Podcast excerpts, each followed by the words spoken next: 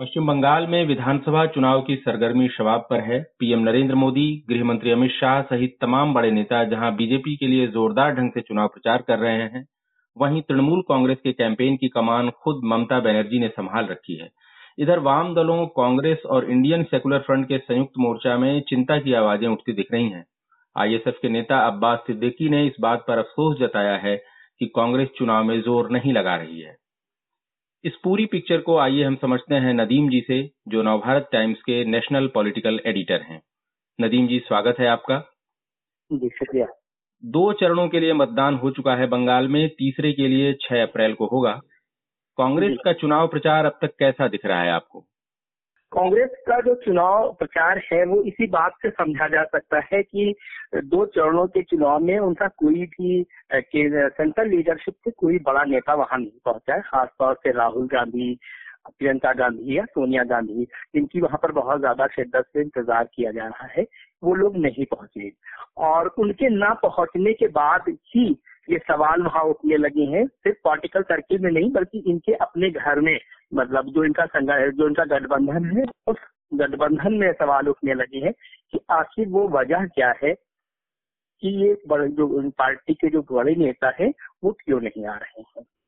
एक, एक वजह तो ये बताई जा रही है कि सोनिया गांधी राहुल गांधी और प्रियंका गांधी ममता बनर्जी से अपने रिश्ते खराब नहीं करना चाहते हैं और वहाँ के जो हालात हैं बंगाल की जो पॉलिटिकल स्थिति है उससे वो लोग बहुत अच्छी तरह से वाकिफ हो चुके हैं कि वहाँ पर लड़ाई बीजेपी और टीएमसी के बीच में है और इस वजह से वो अपने को बहुत ज़्यादा इन्वॉल्व नहीं करना चाहते हैं।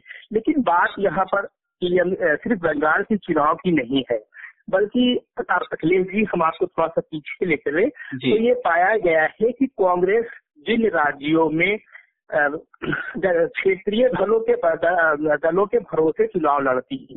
वहाँ पर वो चुनावों में दिलचस्पी नहीं लेती। जहाँ उसका सीधा कुछ दाव पर नहीं होता है, वहाँ पर वो दिलचस्पी नहीं लेती है। और जहाँ पर उसको लगता है कि अगर हमें जो कुछ भी फ़ायदा होना होगा, जो कुछ भी होगा, वो तो हमारे जो क्षेत्रीय दल हैं, जिसके सहारे हम चुनाव लड़ रहे हैं, उसके ज़रिए हमको मिल ही जाएगा। अभी जो बिहार का चुनाव हुआ था, उसमें भी यही स्थिति हुई थी कि आप, प्रियंका गांधी वहाँ चुनाव प्रचार के लिए नहीं पहुँची थी। और राहुल गांधी दो या तीन दिन गए थे और दो से तीन उन्होंने मीटिंग करी थी। और जब नतीजा आया था तो उसके बाद आरजेडी से ही ये आवाज़ उठी थी कि कांग्रेस के लोग बिल्कुल सीरियस नहीं है और उनकी वजह से हमको बहुत बड़ा नुकसान हुआ है। बिहार में कांग्रेस ने सत्तर सीटें लिया था और 2015 में 41 सीटें लिया था लड़ने के लिए और 2020 के इलेक्शन में उन्होंने 70 सीटें ले लिया था और 70 सीटों में वो सिर्फ़ 19 सीट जीत पाए थे। तो, तो उसके तो जो उनके शिवानंद तिवारी हैं आरजेडी के बहुत सीनियर मोस्ट नेता है उन्होंने इस पर बहुत आपत्ति जताई थी। उन्होंने कहा था जो जब आपको लड़ना नहीं रहता है जब आप सीटों के लेकर सीरियस नहीं रहते हो तो इतनी ज़्यादा सीटें मांगने का कोई औचित्य कांग्रेस का नहीं रहता है। और अगर सत्तर की जगह पर ये तीस पैंतीस सीटें लिए होते बीस सीटें लिए होते और पचास सीटें आरजेडी को और मिल गई होती लड़ने के लिए तो वहाँ पर चुनाव का चुनाव का नतीजा कुछ और होता। जी। बिहार से सबक लेते हुए तो तमिलनाडु में सीटों का बंटवारा होने लगा। तो डीएमके के डीएमके के जो स्टालिन थे वो इस बात पर आ गए। उन्होंने बिहार से सबक लिया था। इन्होंने कहा पिछले पिछले चुनाव में तमिलनाडु में कांग्रेस ने इकतालीस सीटें लिया था डीएमके के साथ में। इस बार बीपी पचास प्लस मांग रहे थे, लेकिन स्टालिन ने कहा कि नहीं, हम तुमको इससे ज़्यादा सीटें नहीं दे पाएँगे, और वो तो सोलह सीटें दे रहे थे, और अंततः पच्चीस सीटों पर कांग्रेस को उन्होंने दिया। पिछले चुनाव में पैंतालीस सीटों पर लड़ी थी, और इस बार उनको 25 सीटें दिया इससे पहले अगर हम यूपी में क्या चुनाव का देखें तो वहाँ अखिलेश यादव के साथ इन्होंने समझौता किया था। अखिलेश यादव से इन्होंने एक सौ चौदह सीटें मांग ली थी। एक सौ चौदह सीटों की वजह से अखिलेश यादव को अपने तमाम सिटिंग विधायकों का टिकट काट करके टिकट इनको इनको सीटें देनी पड़ी थी। और एक 1914 में ये सिर्फ़ सात सीटें जीत कर आए थे। पर अखिलेश यादव ने भी कहा था कि कांग्रेस को हम इतनी सीटें देना हमारी सबसे बड़ी भूल है। तो ये बात हम इस इस, इस संदर्भ में हमने आपको ये याद दिलाया कि कांग्रेस की एक आदत बन गई है कि वो जहाँ पर सीधे मुकाबले में नहीं होती है क्षेत्रीय दलों के साथ होती है वहाँ पर वो चुनाव को बहुत गंभीरता से नहीं लेती है। उसको लगता है कि हम क्षेत्रीय दलों के भरोसे ही नदिया पार को पार कर ले जाएँगे। और बंगाल में भी वही स्थिति है उसकी। उसको लग रहा है कि लेफ़्ट पार्टियाँ उसको बहुत ज़्यादा अब्बास सिद्दीकी पर भरोसा हुआ है भरोसा है तो उसके सहारे वो चुनाव को पार कर ले दिया चाहती है। और दिल्ली तक इस बात की खबर भी है उनके कैब पे कि कांग्रेस की स्थिति बंगाल के चुनाव में बहुत अच्छी नहीं है। जी, दो बातें आप कह रहे हैं, दो बड़ी अहम बातें आपने याद दिलाई हैं। एक तो कि कांग्रेस जहाँ क्षेत्रीय दलों के साथ मिलकर लड़ती है, वहाँ पूरा ज़ोर नहीं लगाती है। और दूसरी बात आप बहुत इंपॉर्टेंट याद दिला रहे हैं कि कांग्रेस को खुद ये अंदाज़ा लगभग हो चुका है कि वहाँ उसका बहुत कुछ दांव पर नहीं है और लड़ाई जो है वो दो दूसरी पार्टियों के बीच चल रही है। लेकिन केरल का चुनाव, इसका इसका मतलब ये हुआ कि कांग्रेस इसीलिए केरल के चुनाव पे ज़्यादा फोकस कर रही थी कि वहाँ पहले जो मतदान बीत जाए, उसके बाद बंगाल में उतरेंगे, ये स्ट्रेटजी तो नहीं है इसके पीछे?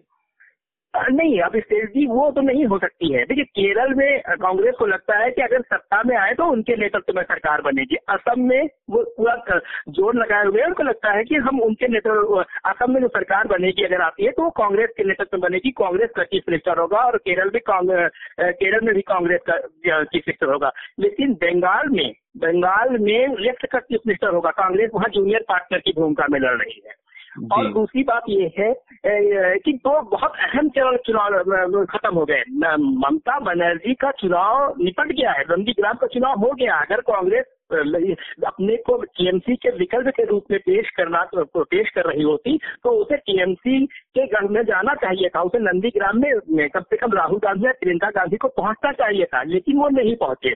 अब उसके तो साफ़ संकेत है या तो आपने अपने को मैदान से बाहर मान लिया है और या फिर आप ममता बनर्जी के साथ अपने रिश्तों को खराब नहीं करना चाहते हो। कांग्रेस को लगता है कि ठीक है, बंगाल हार भी गए तो क्या हुआ?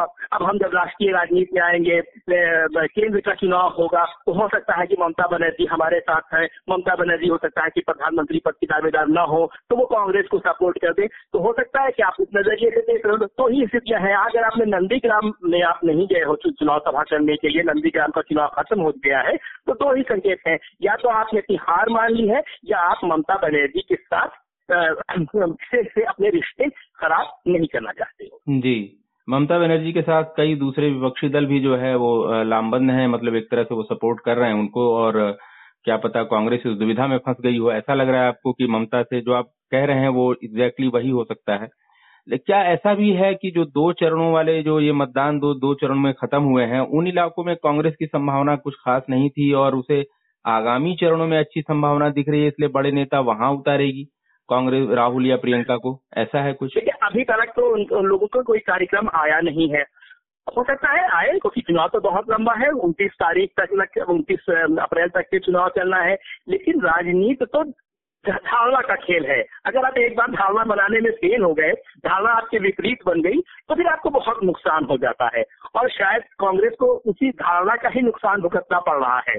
और अब अभी तक तो कांग्रेस के राहुल गांधी और प्रियंका गांधी का तो कोई कार्यक्रम वहाँ नहीं गया है और प्रियंका गांधी तो शायद उन्होंने तो ट्वीट भी करके भी कहा है कि अगले कुछ दिनों जो है वो कोविड की उसकी वजह से जो उनके पति को पॉजिटिव निकले उन्होंने कहा है कि वो भी अपने दौरे रद्द कर रही है।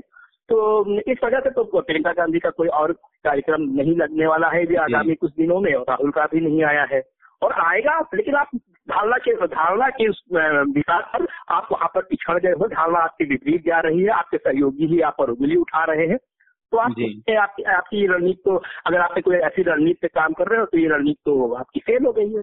ममता का हवाला आप दे रहे हैं। ममता के साथ कांग्रेस अपने रिश्ते खराब नहीं करना चाहती ऐसा लग रहा है। वो केरल और बंगाल का जो समीकरण है कांग्रेस के लिए क्या उसके चलते भी दुविधा है सेंट्रल लीडरशिप में? एक तरफ़ लेफ़्ट से लड़ रहे हैं एक तरफ़ लेफ़्ट के साथ हैं है। देखिए कांग्रेस दुविधा का ही शिकार है। वो तो हर कदम पे दुविधा दुविधा का शिकार होती है। अखिलेश जी अगर आप थोड़ा सा और पीछे याद करें तो उन्नीस सौ चौहत्तर से सतहत्तर के दरमियान जो जयप्रकाश नारायण जी के नेतृत्व में जो जन आंदोलन था उससे बड़ा आंदोलन आज तक कोई हुआ नहीं है। और उसमें वोटर्स की नाराज़गी का आलम ये देखा, ये हो इससे बड़ा आलम क्या देखोगा कि जो मौजूदा प्रधानमंत्री थी इंदिरा गांधी, वो तक चुनाव हार गई थी। लेकिन 1977 में कांग्रेस इतनी बुरी हारने के बावजूद एक सौ तिरपन सीटें जीतने में कामयाब हो गई थी। लेकिन 2014 का जो इलेक्शन हुआ, उसमें मनमोहन सिंह के नेतृत्व वाली यूपीए सरकार के खिलाफ कोई जयप्रकाश नारायण जैसा आंदोलन नहीं था। न वैसी कोई नाराज़गी दिख रही थी। लेकिन उसके बावजूद कांग्रेस अपने निम्नतम प्रदर्शन पर थी। सिर्फ़ चौवालीस सीटें। उन्नीस सौ सतहत्तर में इंदिरा गांधी चुनाव हार जाती है तो भी कांग्रेस एक सीटें जीतती है। लेकिन 2014 में कांग्रेस सिर्फ़ चौवालीस सीटें जीतती है।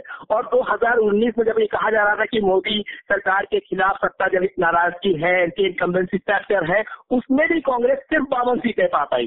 तो अगर चौवालीस और बावन के बीच कांग्रेस में बट रही है तो इस बात का बिल्कुल सहज अंदाज़ा लगा लीजिए कि कांग्रेस कदम दर कदम विरोधा की शिकार है। उसके पास कोई स्पष्ट रणनीति नहीं है, वो एक तय ही नहीं कर पाती है कि किस पार्टी से हमें लड़ना है। किस पार्टी के साथ हमें खड़े होना है। अगर आप एक तरफ़ बंगाल में अपने पाँव पे खड़े कर कर, अपने को पाँव पे खड़े होना चाहते हो तो आपको ममता बनर्जी के खिलाफ लड़ते हुए दिखना चाहिए। आप ममता बनर्जी से लड़ते हुए भी दिखना नहीं चाहते हो और चाहते हो कि पब्लिक आपको विकल्प के रूप में स्वीकार कर ले तो ये मुमकिन ही नहीं है। और जब ये मुमकिन नहीं है तो आपको ऐसे ही हर हर चुनाव में आपको ऐसे ही हार का सामना करना पड़ेगा। जी।